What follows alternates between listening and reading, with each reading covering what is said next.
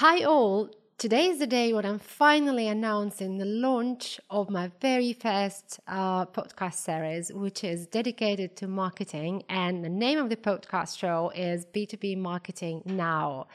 So I wanted to come up with a format that will allow me to co create a new marketing message together with the great marketing and business minds that are based in Dubai. I've been working on this project for a few months and I'm finally launching the first episode today. Stay tuned.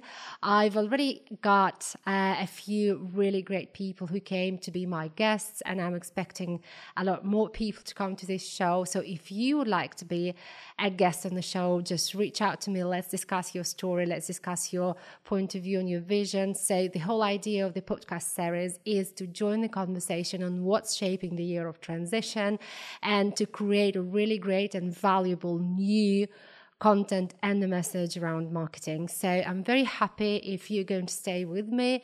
I'm creating this show in partnership with my great friends. Potso.com. Check them out if you would like a great B2B podcast to be created. And stay tuned.